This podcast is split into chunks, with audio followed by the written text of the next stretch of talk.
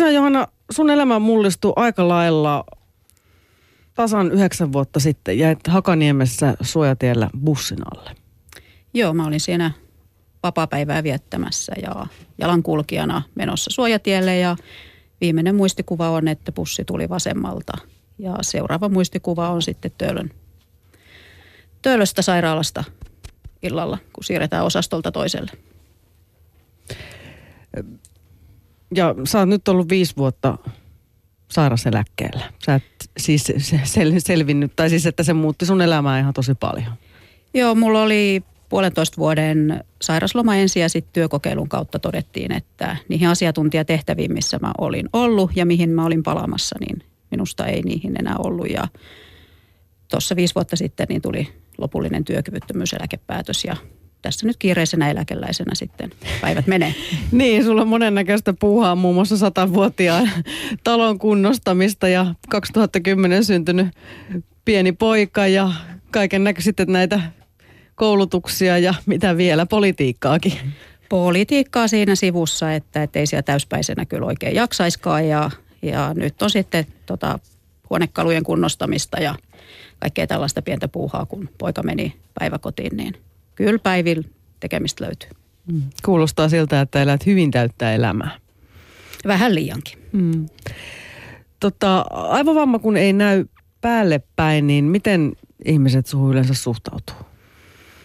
Mm, voi sanoa, kun, että... Kun kerrot, että olet eläkkeellä. Joo, hyvin. Yllättyneinä, jos mä olisin pyörätuolissa, niin voisi sanoa, että, että silloin olisi paljon helpompi varautua siihen ja tavallaan ihmiset pystyisivät vetämään suojakuoren päälle, mutta kun tämä mun työkyvyttömyys tulee sitten puskista, niin ihmiset on ensin vähän ihmeissään ja sitten tulee kyllä ihan, voi sanoa, että hyvin hedelmällistä keskustelua, että sitten voi hyvin avoimesti kertoa ja ehkä silläkin tavalla niin kuin hälventää tuommoisia ennakkoluuloja. No, Johannan kokema trauma on siis tullut liikenneonnettomuudesta ja siitä on koitunut siis sekä psyykkisiä että sitten fyysisiä asioita. Annika Kihlman ja Veli-Matti Husso, minkälaisissa traumoissa ihmiset ottavat teihin yhteyttä sinne S O S-kriisikeskukseen? No hyvin monenlaisissa traumoissa, että, että, tuota, että onnettomuudet on yksi asia, missä ihmiset ottavat teihin yhteyttä ja usein käy näin, että että tuota, onnettomuus saattaa aiheuttaa niin, kuin, niin, kuin niin suuren kriisin, että, että voidaan puhua traumaattisesta kriisistä. Ja Johannan kohdalla nimenomaan on kysymys traumaattisesta kriisistä. Ja, ja traumaattisen kriisin tämmöinen, niin kuin, tämmöisiä tunnusmerkkejä on se, että se jättää niin kuin usein pitkäksi aikaa, vaikka pysyviäkin jälkiä ihmisen mieleen ja, ja se saattaa jopa tehdä semmoisia semmoisia muutoksia, että ihmisen persoonallisuudessa tapahtuu muutoksia myöskin. Mutta että kriisikeskukseen otetaan yhteyttä usein, usein tota, myöskin muunlaisissa kriiseissä on, on olemassa kehityskriisejä, on olemassa elämäntilannekriisejä. Kehityskriisit ovat sellaisia kriisejä, mitkä, mit, mitä me kaikki käydään läpi. Tarkoittaa sitä, että ihminen niin kun eri kehitysvaiheissaan niin, niin tuota, siirtyy vaiheesta toiselle ja toiseen ja usein tämä, tämä, niin kuin tämä vaiheesta toiseen siirtyminen saattaa kriisiytyä. Elämäntilannekriisit taas ovat semmoisia, että, että joku yllättävä elämäntilanne kriisiyttää sen, sen, sen niin kuin ihmisen mielen ja, ja yllättävä elämäntilanne saattaa olla esimerkiksi avioero taikka työttömyys taikka työttömyyden uhka, läheisen kuolema ja näin edespäin. Hmm.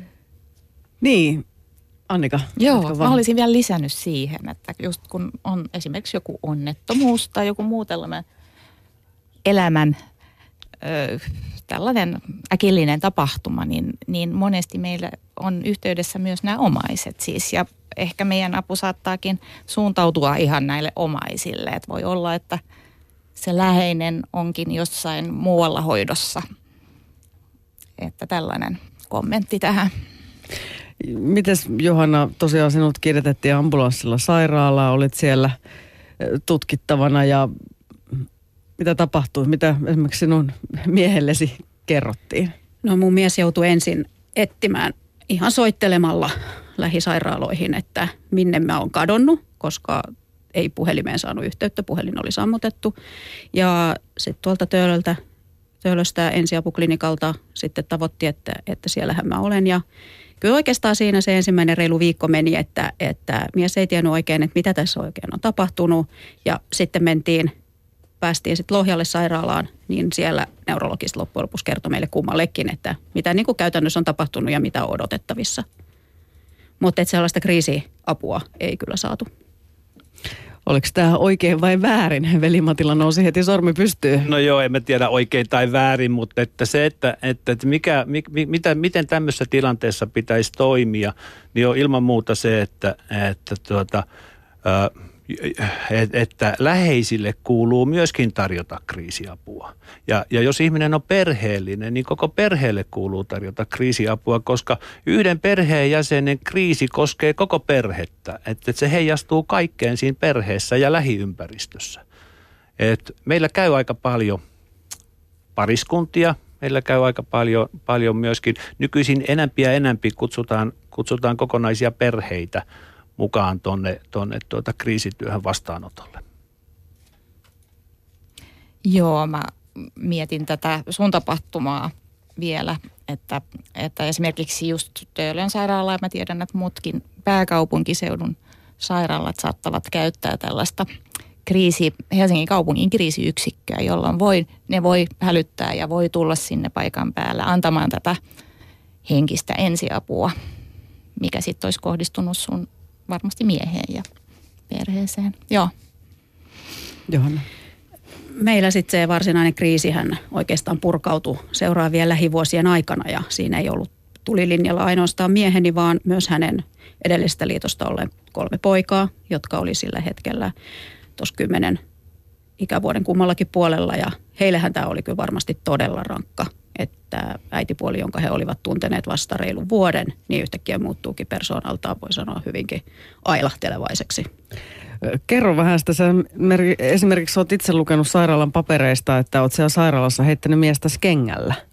Joo, musta tuli hyvin aggressiivinen. Mun tuo järsytyskynnys laski ja, ja mä olin, reagoin asioihin todella voimakkaasti ja aggressiivisesti. Ja mä jäin heti junnaamaan, niin kuin voi sanoa, aivovammaiselle tyypillinen aihe, että jos joku tuli, joku mua ärsyttävä asia, niin mä jäin siihen kiinni ja mä junnasin ja reagoin hyvin aggressiivisesti. Ja se saattoi kestää niin kuin tämmöinen kriittinen vaihe, niin se kesti sitten aina niin kuin voi kestää päivän. Ja sitten yhtäkkiä naps vaan olla ohi. Mutta tämmöinen, että jää ne ajatukset pyörimään kehää missä tahansa traumassa, vaikka mm. jos tämmöistä aivovammaa, niin se on varmaan aika tyypillistä. Se on todella tyypillistä, joo.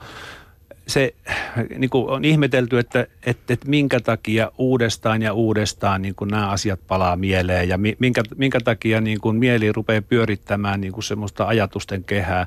Niin, niin sitä voisi ajatella sillä tavalla, että, että kun traumaattinen kriisi varsinkin on yleensä niin iso, että mieli ei pysty sitä ensi alkuun ymmärtämään lainkaan eikä, eikä niin kuin ottamaan vastaan kaikkea sitä tietoa, mitä siihen liittyy. Niin se, että, että sieltä tulee semmoisia niin kuin mieleen tunkeutuvia mielikuvia ja ajatuksia, niin se on sitä, että, että mieli pyrkii ymmärtämään tätä tapahtumaa. Ja se ahdistus, mikä liittyy usein tähän näihin tämmöisiin mieleen tunkeutuviin mielikuviin, on, on myöskin se ajaa niin kuin mieltä prosessoimaan tätä tapahtumaa.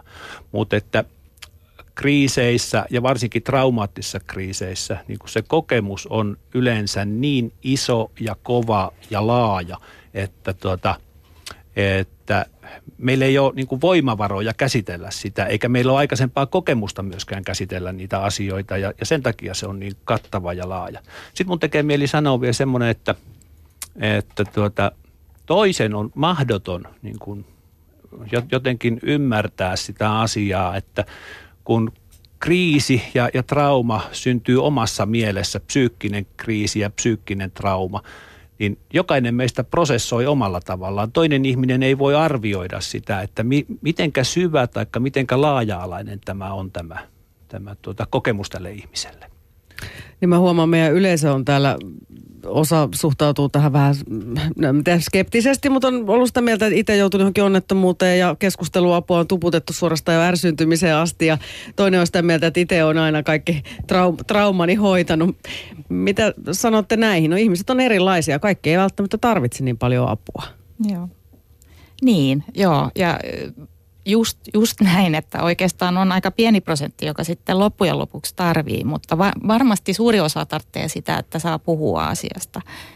Ja sitten voi olla myös, että koska se tarve tulla puhumaan, että voi olla, että alkuvaiheessa ei kerta kaikkiaan niin kuin on se, että minä itse pärjään ja ehkä kun on mennyt kuukauden, niin yksi, kaksi nouseekin vahvasti se, että ei, että tässä olisikin hyvä lähteä puhumaan. Tämä vaikuttaa sen verran laajasti.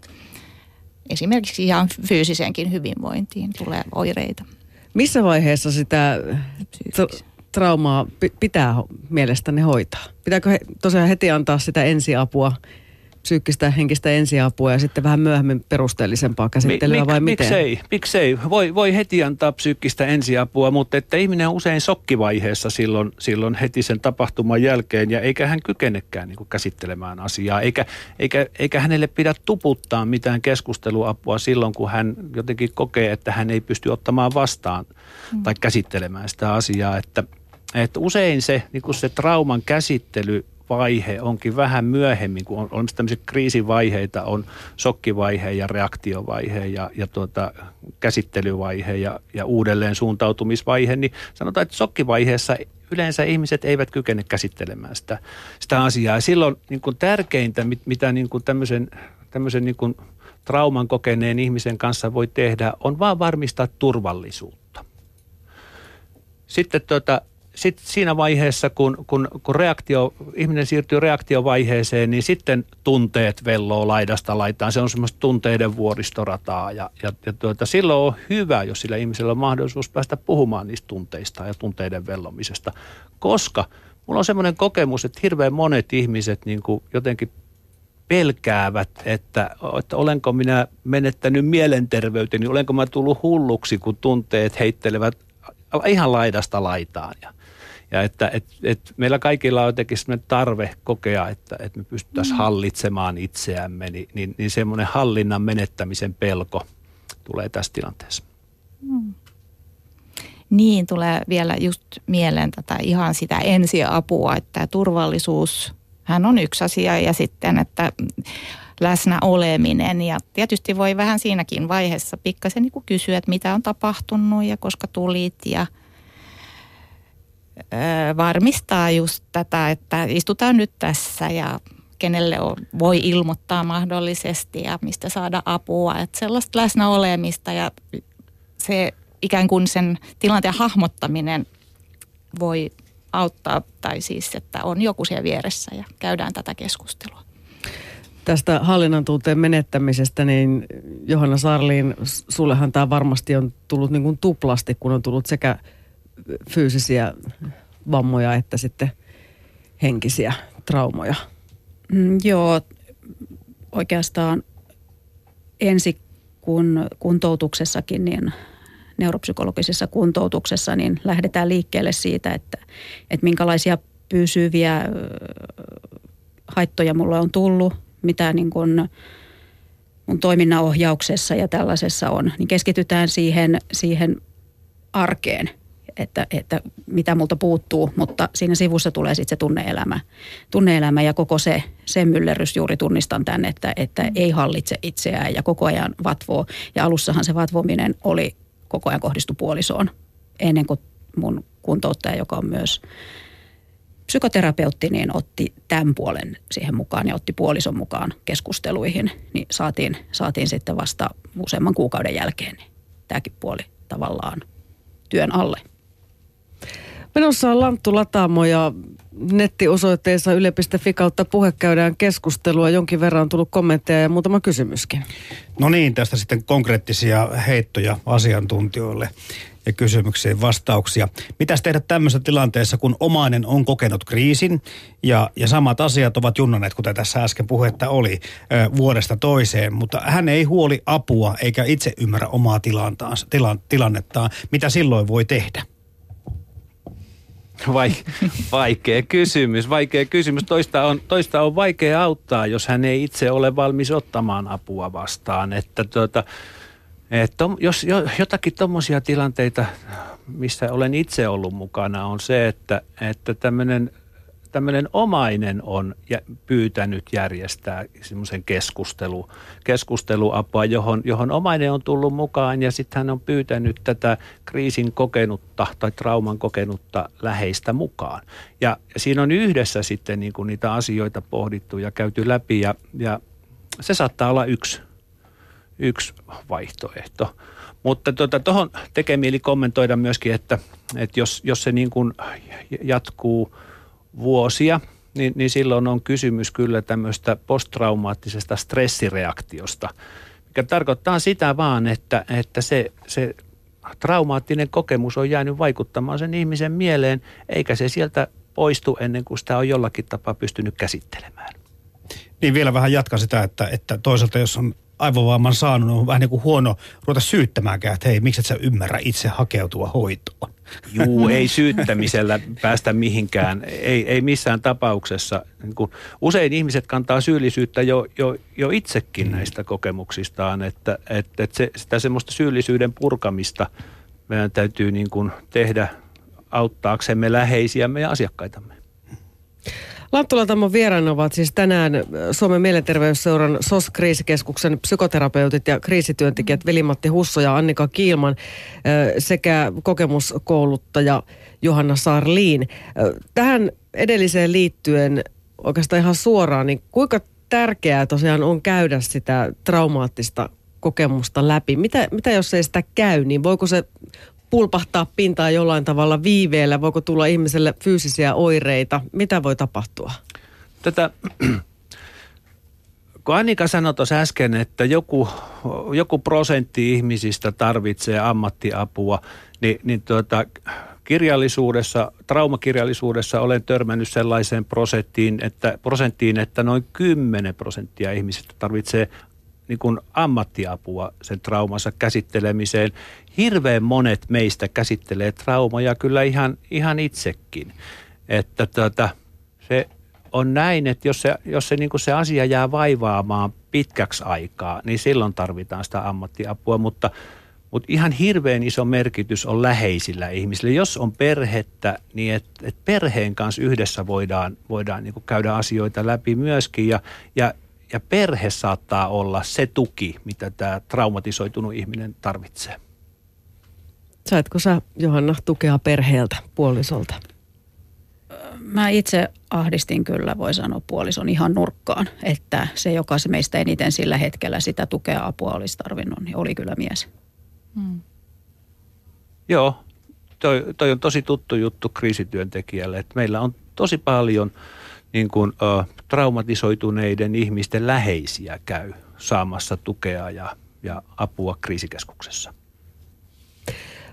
Mitä mieltä olette sitten siitä, että koska tai mitkä on semmoisia hälytysmerkkejä tai semmoisia elämää haittaavia asioita, jolloin olisi sitten syytä hakeutua ammattilaisen pakeille trauman tai kriisin jälkeen? Tai siinä kriisissä? No se, se on siis, siis tätä... Tämmöinen, tämmöinen kriisi ja, ja trauma, niin, niin, se, se, niin kuin, se, se, on, se on hirveän niin kuin kova stressitila ihmisellä. Ja, ja tuota, silloin, silloin on, on niin kuin, ihminen on jatkuvasti semmoisessa kovassa stressitilassa ja se vaikuttaa nukkumiseen ja se vaikuttaa keskittymiskykyyn ja se vaikuttaa kykyyn rauhoittua ja rentoutua.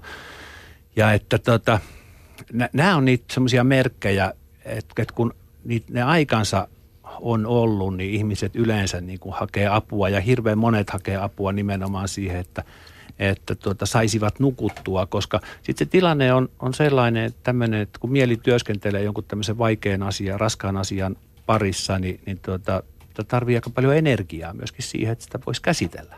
Niin ja jos on parin tunnin yöunet vaan. Niin... Joo, vaikka tyypillistä on se, että ihminen nukahtaa, herää sitten kahden tunnin päästä, saattaa valvoa kolme tuntia, nukahtaa puoleksi tunniksi, herää taas hetken perästä. Ja, ja kun jatkuvasti nämä asiat on mielessä ja niitä pohtii ja, ja pyörittelee.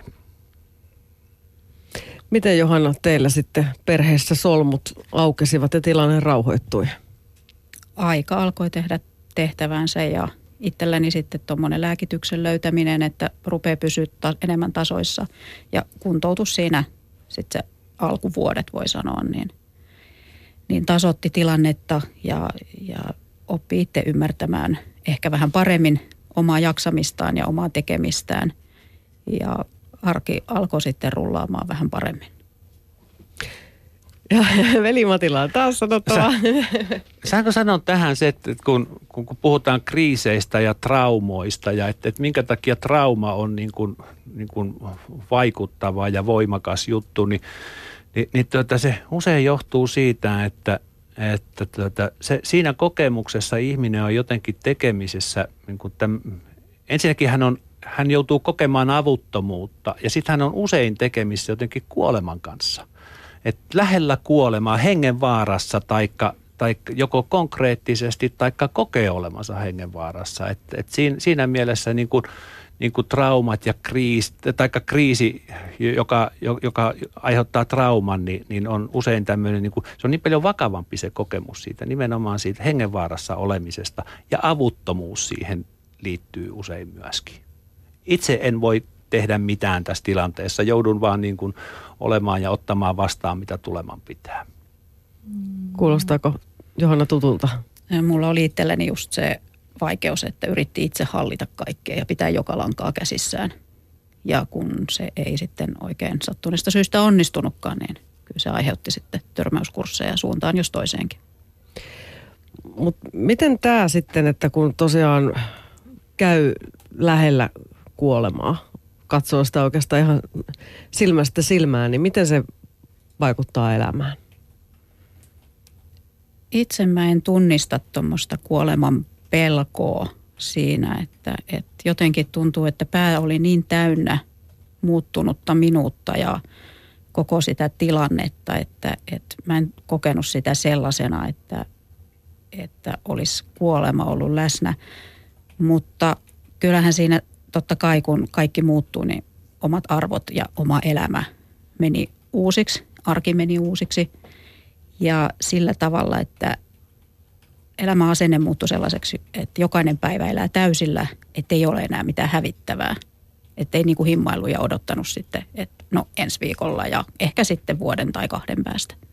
Asiantuntijat nyökyttelevät, Annika Kihlman, kuulostaako Joo, tutulta? Kyllä kuulostaa kovinkin tutulta, että, että kun on tapahtunut iso elämän mullistus tai tällainen kriisitrauma, niin, niin kyllä ei ole sellaista paluuta. Että ihmiset joskus sanoo, että, että voi mä halusin palata siihen it, vanhaan ja siihen entisen elämään, mutta sitten onkin se hämmennys, että se entinen elämä ei tulekaan, vaan katu, tulee uutta elämää ja tulee uudet polut ja tulee uudet arvot.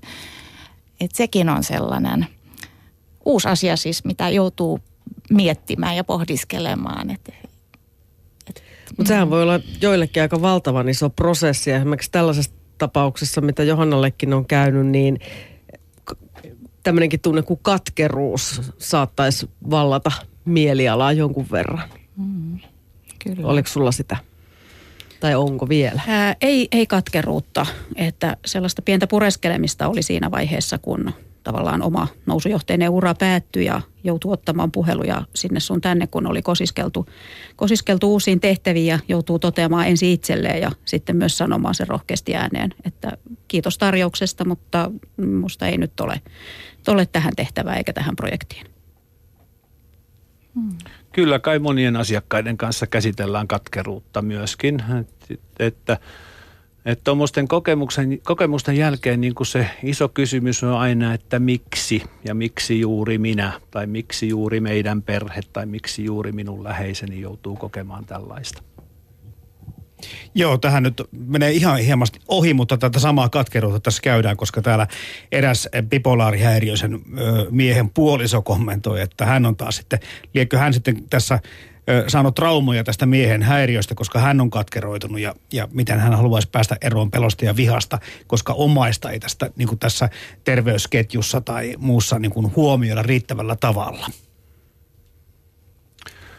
Yksi mahdollisuus olisi vaikka hakeutua kriisikeskukseen käymään näitä tunteita läpi. Noi, noi, tota, ää, nämä tunteet on sellaisia, katkeruus muun muassa sellaisia asioita, että, että niitä, niitä pitää puhua ja niitä pitää käydä läpi ja, ja niistä pitää paljon keskustella. Se, se on näin, että, että me harvoin reagoidaan suoraan tähän ympäröivään todellisuuteen, että, että ihminen aina reagoi niihin omiin tulkintoihin ja merkityksenantoihin, mitä me, mitä me rakennetaan näistä kokemuksista. Mm. Ja, ja, ja, tuota, ja monet monet tunteet liittyy nimenomaan näihin tulkintoihin ja näihin merkityksenantoihin. Että, että jos on mahdollisuus hakeutua kriisikeskukseen, niin, niin se voisi olla hyvä, se voisi auttaa tätä ihmistä päästä puhumaan ammatti-ihmisen kanssa niin kuin näistä tunteista. Sen verran palaisin vielä vähän, mitä tuossa aikaisemmin sivuuttiin, kun puhuttiin siitä, että jää se onnettomuus pyörimään päässä. Ja olen nyt erityisesti ottanut nämä liikenneonnettomuudet tähän fokukseen, niin aika paljon löysin netistäkin sellaisia tarinoita, missä ihmiset kertoo, että he muistaa hyvin yksityiskohtaisesti vaikkapa sen hirven, joka on siinä konepelillä, sen karvotukset, silmät, jopa kaiken tällaisen tuijotuksen. Johanna, muistatko sinä sen bussin tarkalleen tai sen tilanteen sinun onnettomuudestasi? Joo, se on semmoinen välähdys, että, että mä muistan sen, että se bussi on, on todellakin lähellä, että suuri keula on lähestymässä minua. Että se on jäänyt ja sen jälkeen on sitten muistikatko, että ei muista mitään, mutta sen bussin kyllä muistaa. Pelkäätkö busseita? Onko sulla jäänyt semmoista jotain kammoa? Että...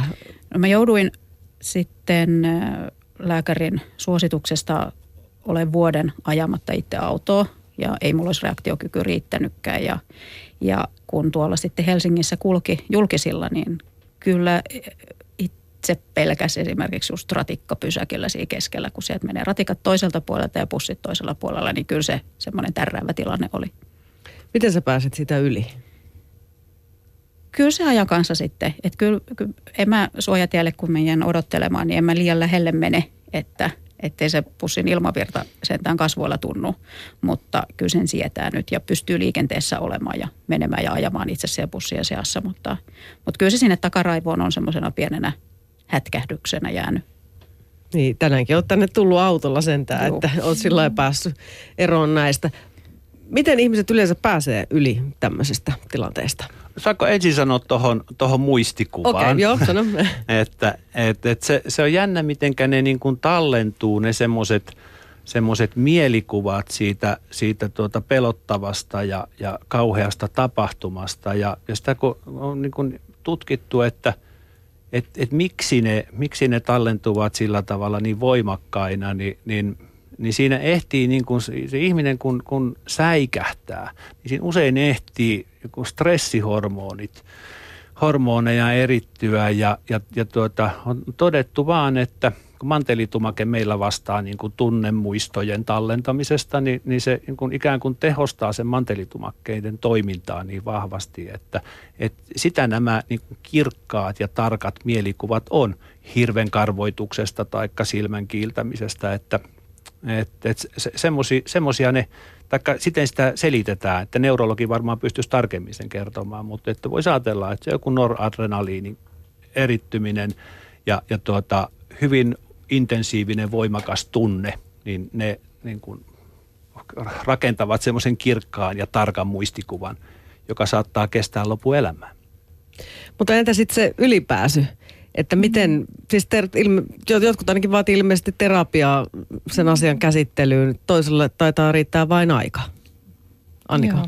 Niin, kyllä, kyllä siis äh, onhan se hyvä kans käydä läpi sitä pelon tunnetta ja mistä se koostuu ja missä tilanteissa.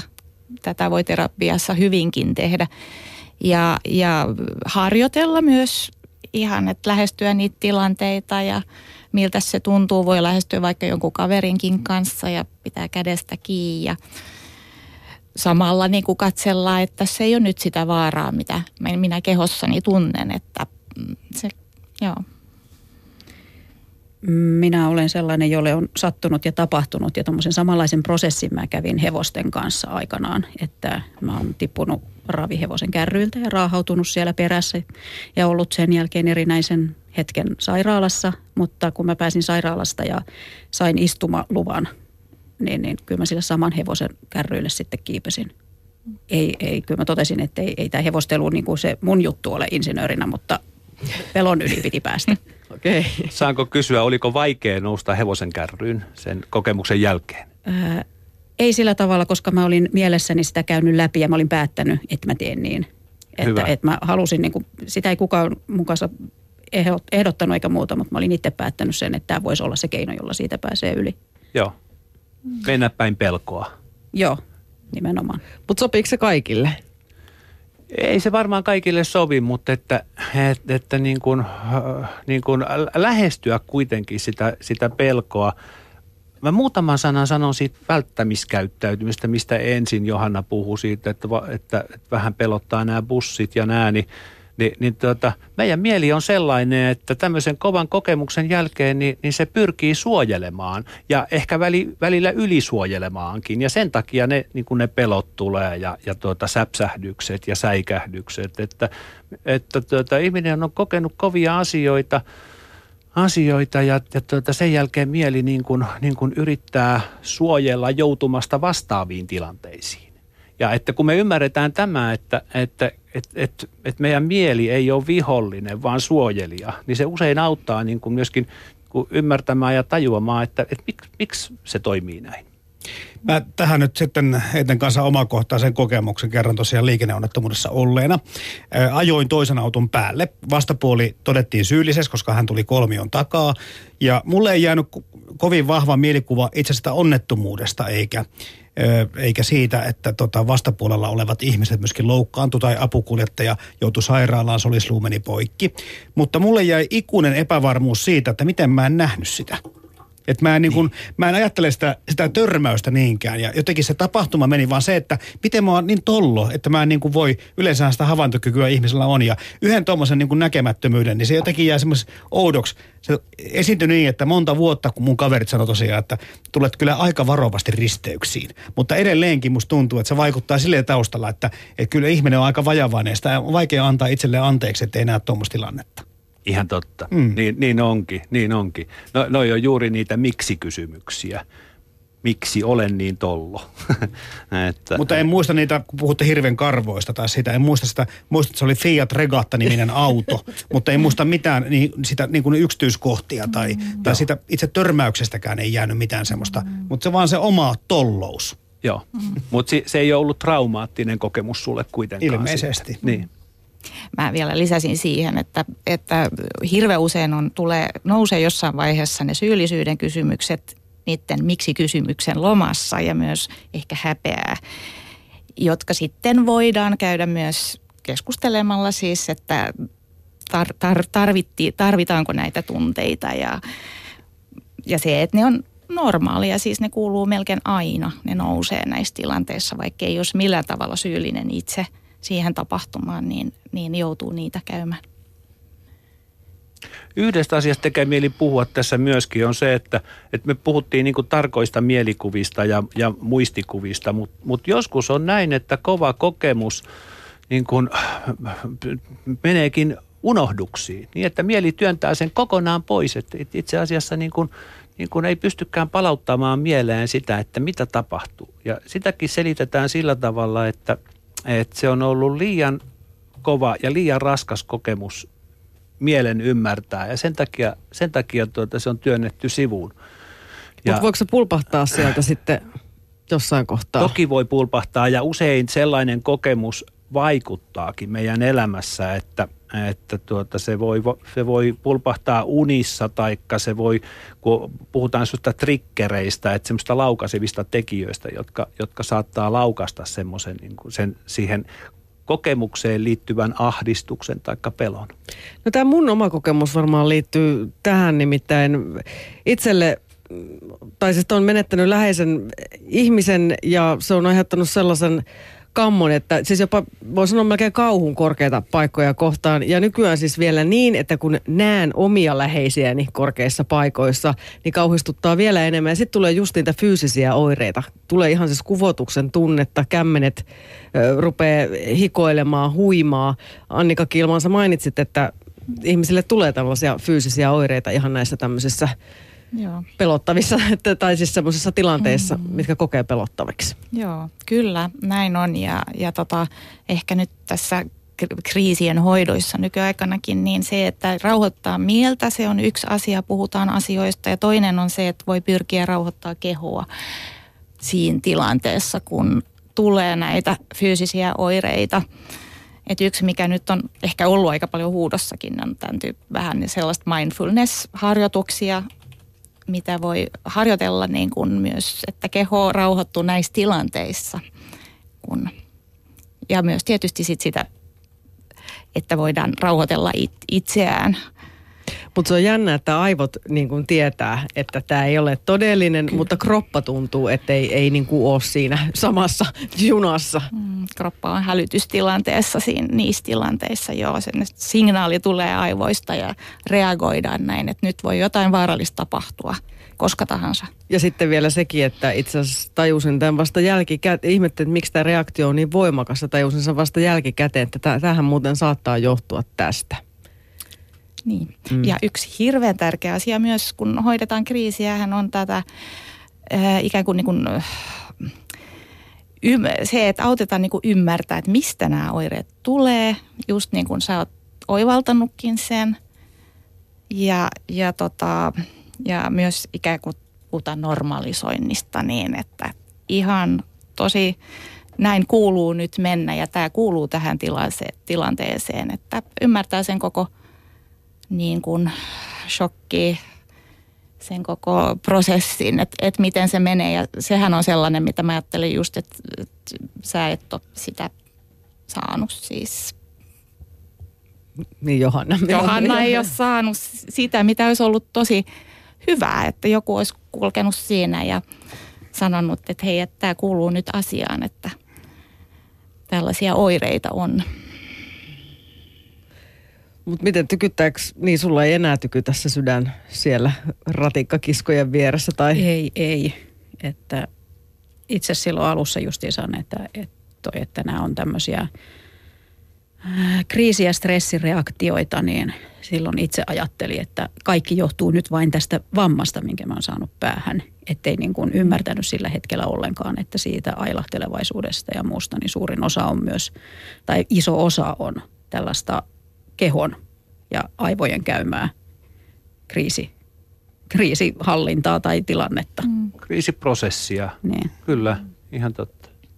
Joka sinänsä siis on normaalia ihmiselle, jolle on käynyt jotain rankkaa. Pitää varmaan olla myös itselle ja muistaa yrittää olla armollinen, jos, jos niin kuin jotain tällaista on tullut vastaan. No se on juuri toi, mistä Annika puhui äsken, se normalisointi. Että et, et nimenomaan me käydään asiakkaiden kanssa aina läpi niitä, niitä reaktioita ja Ja, ja tuota, ihminen, ihminen reagoi normaalisti epänormaaliin tilanteeseen silloin, kun tulee nämä valtavat tunnevyöryt ja, ja, ja tunteet ailahtelee ja tulee pelkoja. Ja, ja ihminen saattaa niin kuin kokea semmoisia asioita, mitä, mitä ei niin kuin ole koskaan eläissään kokenut aikaisemmin.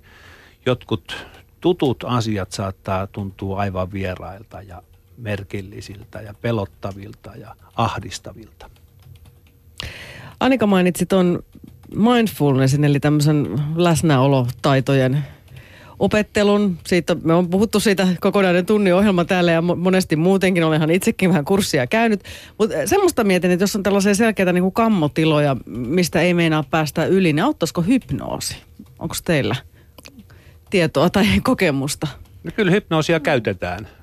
Käytetään niin kuin näiden kammotilojen hoitoon, että et, et, mi, miksei, miksei auttaisi, mutta tuota, kammotiloja ja, ja, ja pelkoja, niin, niin, tuota, niin se, että, että tuota, on jotenkin rauhoitetaan mieli ja keho, niin, ja sitten ruvetaan käymään niitä pelottavia asioita läpi, niin se on niin kuin pääpiirteissään se, kuinka semmoisia tiloja voidaan hoitaa.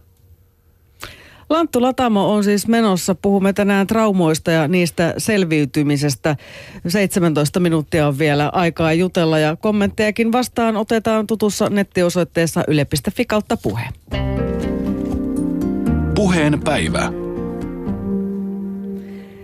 Me ollaan nyt puhuttu monennäköisistä asioista, joita traumaattinen kokemus tai kriisi voi aiheuttaa, mutta tuota, kuinka yleistä sitten semmoinen mahtaa olla, että lisääntyy tämmöinen riskinotto. Sitäkin kuulemma on, että jos trauma jää käsittelemättä, niin jotkut saattavat olla entistäkin hurjempia. Onko teille tullut tällaisia vastaan? On, on ihan tuttu asia kyllä. Kyllä tätä... Kyllä se kertoo siitä, että se trauma on käsittelemättä silloin, silloin kun lisääntyy tämmöinen, tämmöinen riskinotto.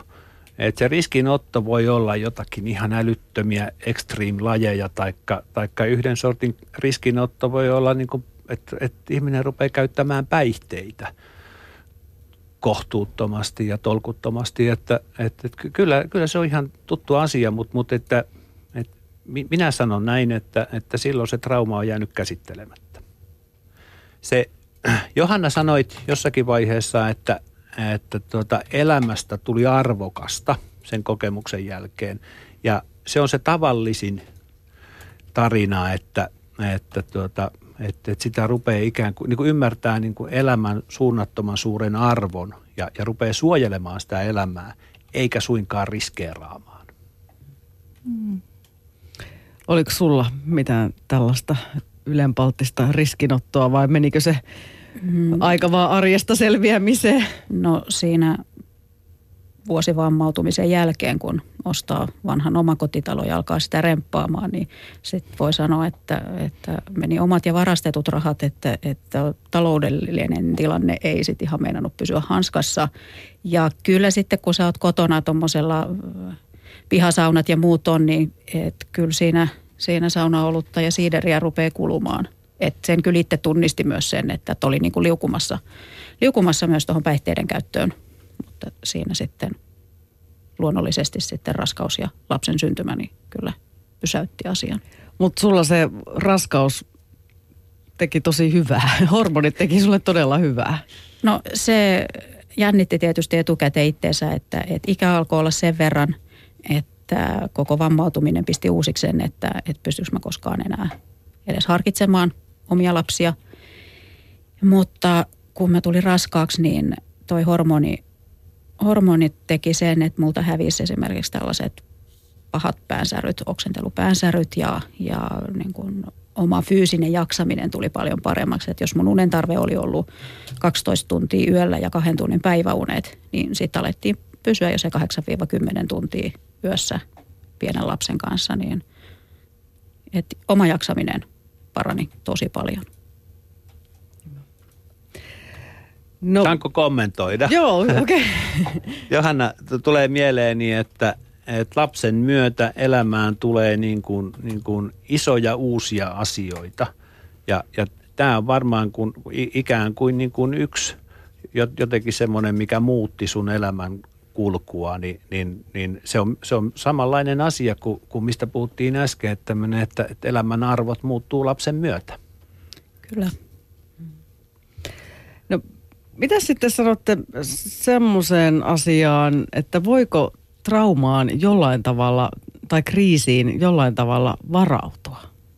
Koska se on juuri se yllättävä, järkyttävä tilanne, joka tulee. Kaikkeenhan ei mitenkään pysty, mutta onko jotain, millä voimme itseämme suojata jo vähän etukäteen elämän näiltä myrskyltä? Jo, joo. Tätä, se, se, että ihmiset kokevat kriisit niin eri tavalla, niin, niin johtuu muun muassa sellaista asioista, että osalla ihmisistä on, on niin kuin paremmat kyvyt käsitellä kriisejä ja, ja ratkoa ongelmia esimerkiksi. Ja, ja tuota, puhutaan suojaavista tekijöistä. Suojaavia tekijöitä on muun muassa hyvät ihmissuhteet. On ihan hirveän tärkeää, että, että on, on semmoisia läheisiä ihmisiä, joiden kanssa niin kuin voi jakaa asioita ja voi puhua ja, ja keskustella ja käydä läpi juttuja. Ni, niin tuota, tämä on yksi semmoinen niin kuin hyvin vahva suojaava tekijä. Et, et me olla, meidän, meidän ihmissuhteet on kunnossa. Yksi vahva suojaava tekijä on myöskin se, että, että, tuota, että me pidetään itsestämme huolta, että ihan fyysisesti ja psyykkisesti, että, että me voidaan hyvin. Ja nämä on tällaisia asioita muun muassa, jotka, mm. jotka, joilla voi suojautua. Sitten olemassa yksi semmoinen ajatus, mikä tuli, tuli tässä mieleen, niin on se, että että tuota, asioihin voi jonkin verran myöskin ennalta niin kuin varautua. Että, että jos, jos on menossa johonkin sellaisen, mä en tarkoita Johannan tilannetta, että, että bussin alle jäämiseen ei kukaan voi ennalta varautua, tai läheisen kuolemaan ei voida ennalta, yllättävään äkilliseen traumaattiseen kuolemaan ei voida ennalta varautua, mutta tuota, taikka väkivallan kohteeksi joutumiseen ei yleensä voida ennalta varautua, mutta että on paljon olemassa sellaisia asioita, että, että joita me voidaan vähän niin kuin ennalta varautua ja miettiä, ja esimerkiksi läheisen menettäminen on sellainen asia, että jos se tapahtuu näin, että, että hän jonkun sairauden kautta kuolee sitten, niin, niin se on muun muassa sitä ennalta varautumista, että me käydään vähän läpi sitä, että miltä se elämä sitten tuntuu ja vaikuttaa, kun hän on poissa. Hmm. Johanna, mitkä sun mielestä oli ne sun selviytymiskeinot? Sä kerrot etukäteen muun muassa semmoisen, että kun aivot ei enää jaksa samaan malliin kuin joskus ennen muinoin, niin sitten pistetään kroppa koville. Tulee just se liikunta. Mm, joo, että, että mä olin tehnyt tuollaista aivotyötä ja, ja mun harrastukset ja muut niin oli, oli niin kuin tuolla pään sisällä tapahtuvaa, että mä tykkäsin kirjoittaa ja, ja tämän tyyppisiä asioita. Ja aivovamman myötä niin esimerkiksi luova kirjoittaminen ei enää onnistunut. Et ei, ei syntynyt enää runoa, ei syntynyt proosaa, asiatekstit onnistuu, mutta sitten sen sijasta mulle tuli, tuli niin kuin uusia tapoja nähdä maailma, eli, eli mä rupesin valokuvaamaan, että tuommoinen sanallinen luovuus vaihtui kuvalliseen luovuuteen ja sitten, että mä rupesin käsillä tekemään, että tuli käsityöt ja, ja sitten tällainen nikkarointi ja muu harrastaminen siihen tilalle. Että, että niissä ei tarvitse rasittaa päätä niin paljon, vaan pystyy sitten fyysisestä, fyysisellä tavalla tekemään mielekästä. Mutta tämäkin on tätä, että ihan uusia palikoita, josta joutuu elämäänsä hahmottamaan mm. uudestaan. Se on varmaan aikamoinen prosessi. Joo. Mm. Mutta sä oot myös aika huumorintajuinen tyyppi, aika rankkaakin huumoria ilmeisesti siellä kuntoutuksessa heititte keskenänne. Kuinka suuri merkitys sillä on, että uskaltaa nähdä aika kurjassakin tilanteessa huumoria? Kyllä se on aika tärkeä asia, että, että mä oon itteni aina tämmöiseksi umpikierroksi savolaiseksi joutunut syntymään, niin kyllä se huumori siellä tulee ihan väkisin mukana. Ja sen avulla jaksaa paljon paremmin. Mitä sanovat psykoterapeutit, kuinka tärkeää on nauraa? No todella tärkeää on nauraa ja, ja hu, huumori on, on tärkeä asia, niin kuin, niin kuin kaiken kaikkisesti on sellainen elämänmyönteisyys. Sehän on hirveän paljon meidän niin kuin valintakysymys, että, että mihin me kiinnitetään huomiota. Kiinnitetäänkö me huomiota niihin asioihin, jotka on hyvin ja ok, vai että kiinnitetäänkö me huomiota niihin asioihin, jotka, jotka on huonosti, jotka mättää. Että huumori ja nauru niin, niin ihan varmasti auttaa niin kuin monessa tilanteessa myöskin tämmöisen traumaattisen kokemuksen jälkeen. Joo. Joo, mulle tuli vaan mieleen nämä meidän ehkä vertais, vertaistukiryhmät, missä on tällaisen traumaattisen menetyksen jälkeen, jälkeinen ryhmä. Niin siinähän nauretaan ihan kauheasti, varsinkin nyt siinä loppupuolessa, että löytyy sitä huumoria paljonkin. Ja mä luulen, että se on sellainen oikein kantava voima monesti, että yhdessä. Mutta se on ehkä myös tätä vertaistukia, mitä nyt ei ole puhuttu täällä, mutta sekin on hirveän tärkeä siinä jossain kohtaa. Ehkä kun on päästy pikkasen eteenpäin siitä akuuttivaiheesta, niin se vertaistuki oli just se seuraava asia, mihin mä meinasin tulla, okay. Joten niin kuin, hienosti menee ajatukset no niin. yhteen, koska se, se on varmaan myös tärkeää, että tapaa ihmisiä, joilla on samantyyppisiä kokemuksia. Johanna Sarlin, yhdytkö tähän? Kyllä, että meillä oli sellainen kuntoutusjakso, jossa meitä oli viisi aika samanikäistä, hyvin erilaisilta taustoilta olevaa ihmistä kylläkin, mutta, mutta kun kaikilla oli pää kolahtanut jossain elämänvaiheessa, niin kyllä me se yhteinen huumorin sävel aika nopeasti löydettiin. Ja, ja se, että, että niille rankoilla asioille, kun ei sillä hetkellä oikein sen enempää voinut, niin, niin kyllä nauraminen auttoi. Saako tähän vielä jatkaa, kun tässä nimittäin tässä kiitellään kovasti täällä boksissamme keskustelua, ja, ja, mutta tästä kokemusasiantuntijuudesta on tullut pari kommenttia, että missä heitä niin kuin pääsee kuuntelemaan muuallakin kuin Lanttulataimossa, mistä heitä löytää, koska tästä, tämä koetaan nyt, moni kokee, kokee tämä nyt hyvin tärkeäksi tämän Johanna sun roolin tässä ohjelmassa. Joo, kokemuskouluttajilla on ihan omat sivustot koko löytyy netistä, mutta pääasiassa meidän keikat on sellaisia, että, että meitä kutsutaan tuonne erilaisiin oppilaitoksiin, opiskelijaryhmiin. Onko sitten perushoitajia, myös lääketieteessä aika paljon käytetään. On ruvettu käyttämään myös poliisia palokunnan koulutukseen. Eli, eli me tullaan ja puhutaan asiastamme ja, ja sitten saa yleisö esittää kysymyksiä. Sitten on tällaiset kuin elävä kirjasto. Sellaisia tapahtumia järjestetään ihan, jonne on sitten kaikki tervetulleita. Että, että netistä löytyy elävästä kirjastosta myös omat sivut ja voi katsoa, että olisiko siellä omalla paikkakunnalla tai jossain lähellä tällainen vastaava tilaisuus. Että silloin meitä on, on kokemuskouluttajia niin kaikilta elämänaloilta, että, että siellä voi, voi olla eri ammattien edustajia, eri vähemmistöryhmien ja eri vammautuneiden edustajia. Mitä ihmiset muuten yleensä sulta haluaa tietää, jos menet tämmöiseen elävään kirjastoon, koska siellä ei sitten välttämättä näitä ihmisiä, jotka ovat kouluttautumassa terveydenhoitoalalle tai sosiaalialalle? Siinä pitää mennä kyllä todella mieliavoinna, että, että kysymykset voi olla ihan laidasta laitaan. Että ehkä kaikkein koskettavimpia on sellaiset, että ihmiset tulee, ne tavallaan eläväskirjastossa mut lainataan ja saa viideksitoista minuutiksi sitten keskustella ihan mistä vaan kahden kesken tai hyvin pienissä ryhmissä, niin onkin, löytyykin omakohtaisia kokemuksia, joita ei uskalla ehkä jakaa läheistenkään kanssa ja haluaa sitten sitä kautta kysyä ja varmistaa, että, että mitä itse ehkä kannattaisi tehdä, että, että se menee myös sitten tämmöiselle terapian puolelle jo melkein. Mutta että, että kyllä paljon kysytään ja, ja sitä, että yleisin kysymyshän on, on se, että et no kun sä oot tollain noin, ei susta näy mitään päälle päin ja siitä se keskustelu sitten lähtee. Mm.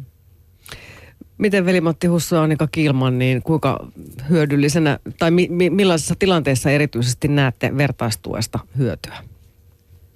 No hyvin monenlaisissa tilanteissa kyllä. Ehkä sitten, sitten tuota, sen jälkeen, kun, kun niinku se, sitä traumaa tai sitä, sitä vakavaa kriisiä on käsitelty ja, ja tuota, sitä on työstetty. Meillä on paljon ö, mielenterveysseurassa vertaistukiryhmiä ja, ja tuota, si, siinä edellytetään aina se, että et siitä traumaattisesta tapahtumasta on vähintään puoli vuotta aikaa. Että et ikään kuin se ihminen on niin kuin selvinnyt tästä shokkivaiheesta ja, ja, ja tuota, tästä reaktiovaiheesta ja, ja työst, ty, työstänyt sitä asiaansa niin, että, että hän kykenee niin kuin puhumaan siitä kokemuksestaan ja kykenee ottaa vastaan muiden puhetta. Mm. Mutta että sen jälkeen, kun, kun, kun tuota, tämmöinen vaihe on, niin, niin ihmiset kokee saavansa tavattoman paljon hyötyä vertaistuesta, usein enämpi kuin ammattilaisen kanssa keskustelusta. Okei, eli te sitten saatte niinku tehtyä itsenne tarpeettomaksi ainakin joillekin ihmisille sitten hetkittäin. Joo, Tuntuuko se meidän, se... meidän tehtävä on ennen sitä. Mm. Ja, ja sitten, sit, koska mehän kriisikeskuksessa tavataan vaan noin viisi kertaa asiakasta, niin ei siinä, niin kun, siinä ei kummosia työskentelyitä pääse tekemään, että me tehdään niin kuin vaan sen kriisin parissa töitä.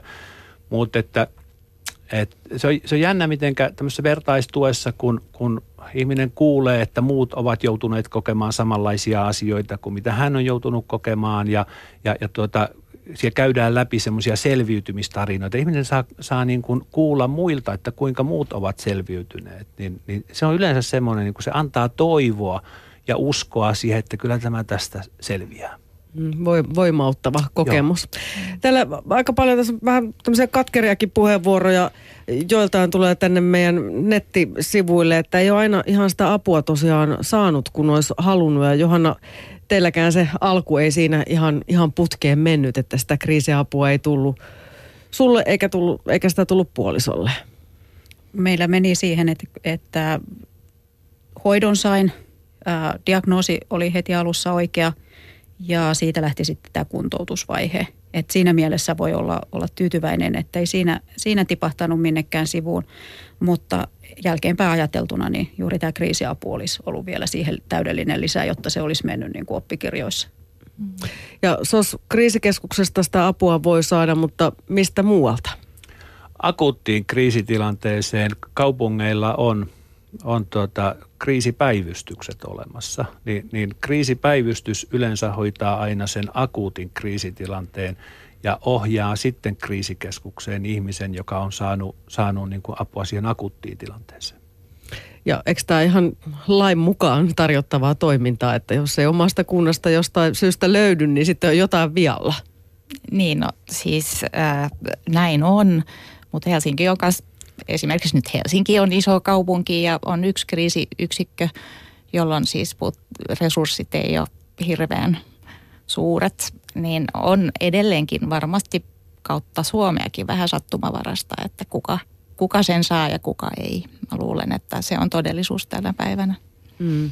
Ja sitten varmaan myös sekin, että kun ihminen on kriisissä, niin jos hänelle lykätään lappukouraa, että otappa tonne yhteyttä, niin hän ei ehkä ole siinä tilanteessa, että pystyy tällaista tietoa ottaa vastaan. Joo, juuri näin, että ihmistä pitää silloin opastaa.